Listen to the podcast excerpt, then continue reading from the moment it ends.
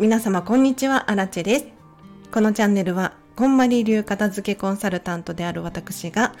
もっとときめく人生を送るコツをテーマに配信しているチャンネルでございます。ということで、皆様本日もお聴きいただきありがとうございます。では、早速、今日のテーマいきましょうか。今日はですね、捨てがたい、捨てにくいものの捨て方について話していこうかなと思います。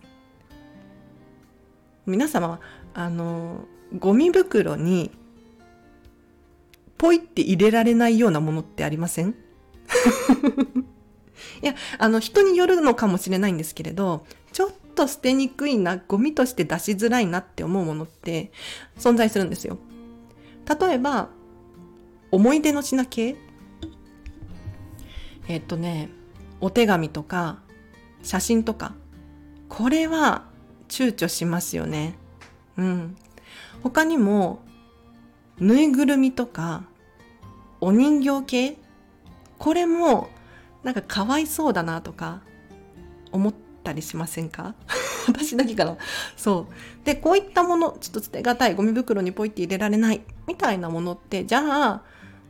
どうやって手放したらいいのって思う方いると思うので、詳しく説明していこうと思います。まずね、まず大前提としてこれは守ってほしいんですけれど、あの、皆様のお住まいの地域のゴミの捨て方、これは守ってほしいなと思います。例えばね、特大のぬいぐるみでゴミ袋に入りませんってなったらもうね、それは粗大ゴミなんですよ。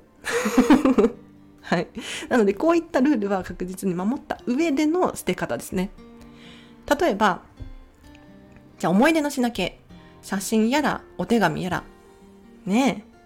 なんか顔がついてる写真とか、人が写ってる写真って、ちょっとゴミ袋にそのまま入れづらいので、ぜひ、袋に一回入れてから捨ててみてください。要するに、見えない状態にしてからゴミ袋に入れる。これを一袋かませるだけで全然違うんですよ。心が違う。例えば、いらなくなった紙袋とか封筒とか、よくありますよね。ビニール袋とかも、なんかイラストがついてるようなやつで中身が見えない袋があると思うので、そういったものにお手紙とか写真とかを入れることによって、ゴミ袋に入れても中身が透けて見えない。ので安心して捨てれるかなと思います。で、ぬいぐるみとかお人形も実はこの原理と同じで、やはりね、そのままゴミ袋に入れると、ちょっと透けて見えたりとか、なんかかわいそうって思う要素が 多いので、一回紙袋、ビニール袋に入れてみるとか、ちょっと布で包んでみるとか、そうすることによって、あの、そのままゴミ袋に入れてないっていう気がして割とすんなりゴミとして送り出すことができます。なのでポイントは目隠しをしたりとか一回紙をかませる布をかませるそうすることによってゴミ袋に入れやすくなります。ただね、ただ、それでも捨てれない。なんかもう心にこう、なんかモヤモヤが残るみたいな、そういったものがあるかもしれないんですけれど、そういった時は、これこんまりさん曰く、塩をかけるといいよと。めっちゃ怪しいけれど、めっちゃ怪しいんだけれど、塩をかけてください 写真とかもなんか嫌な思い出があるとか、なんかもう執着しちゃってるみたいな、そういう写真って袋に入れたところでなんか嫌な気持ちになったりとかするかもしれないんですけれど、そんな時はその袋の中に塩を振るんですよ。浄化のつもりで。そうするともう気持ちの問題だと思うんですが、結構すんなりいけるので 塩かけてください。ぬいぐるみとかお人形ななんだろうな5月人形とか、ひな人形とかあると思うんですけれど、まあ、あまりこういうのはゴミとして捨てないか捨てないかもしれないんですがちょっとちっちゃめちっちゃめのものとかあるじゃないですか。そういうものはちょっとお塩を振って捨ててもいいんじゃないかなと思います。あとお人形とかに関して言うと神社とかお寺さんに持っていくっていう方法手段がありますね。これお守りとかと同じでおたぎお お焚き上げとか供養とか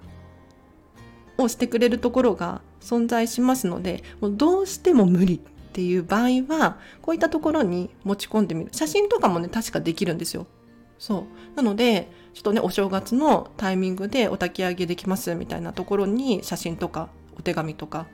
なんか 嫌な思い出があるものとか持っていくとできる場合があります。でお財布とかも持っていくとお焚き上げしてくれるところがあるみたいなんですけれど受け付けてないところもあるのでこれはちょっとね気をつけて調べてから持って行ってほしいなと思います。あとは郵送でそういうのを受け取ってくれるところもあるのであじゃお寺さんとか神社とかでね。なのでちょっと送料とか高くなっちゃうかもしれないんですけれど 調べてみるといいと思います。では今日は以上です。いかがだったでしょうか？捨てがたいものありますよね。アラチェはもう本当に正直に言うと片付けコンサルタントなのに何にも捨てれないんですよ。本当に。あの、片付けコンサルタント結構、ポイポイ捨てれるっていう人多いんです。で、もちろんね、アラチみたいに私も捨てれないっていう人います。います。アラチは結構捨てれないタイプで、うん、お洋服とかも、ま、よれてきても、まだ着れるしなとか、なんかもったいないなとか、かわいそうだなとか、まだいけるでしょみたいな、なんかね、そういう気持ちで使い続けちゃうんですよね。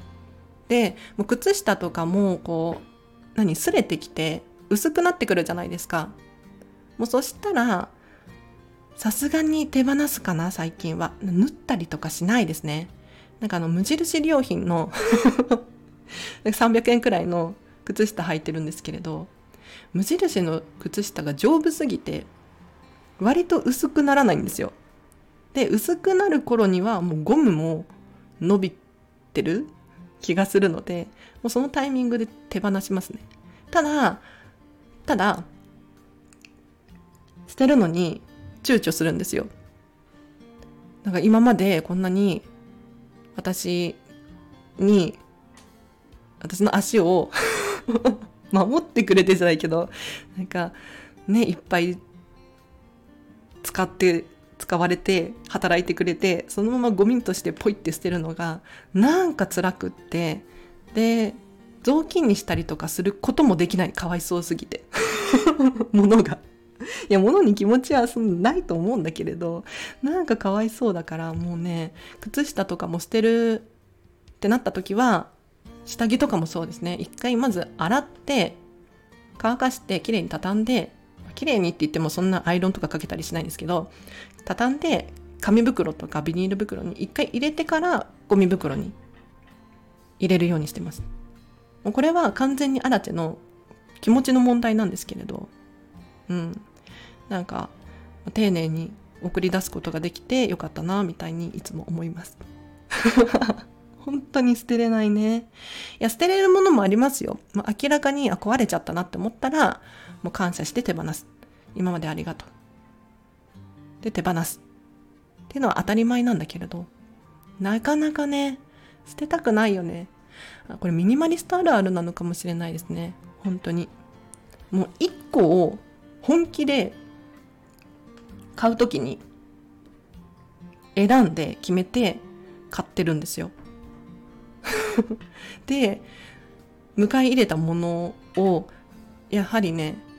簡単に手放せないんですよね。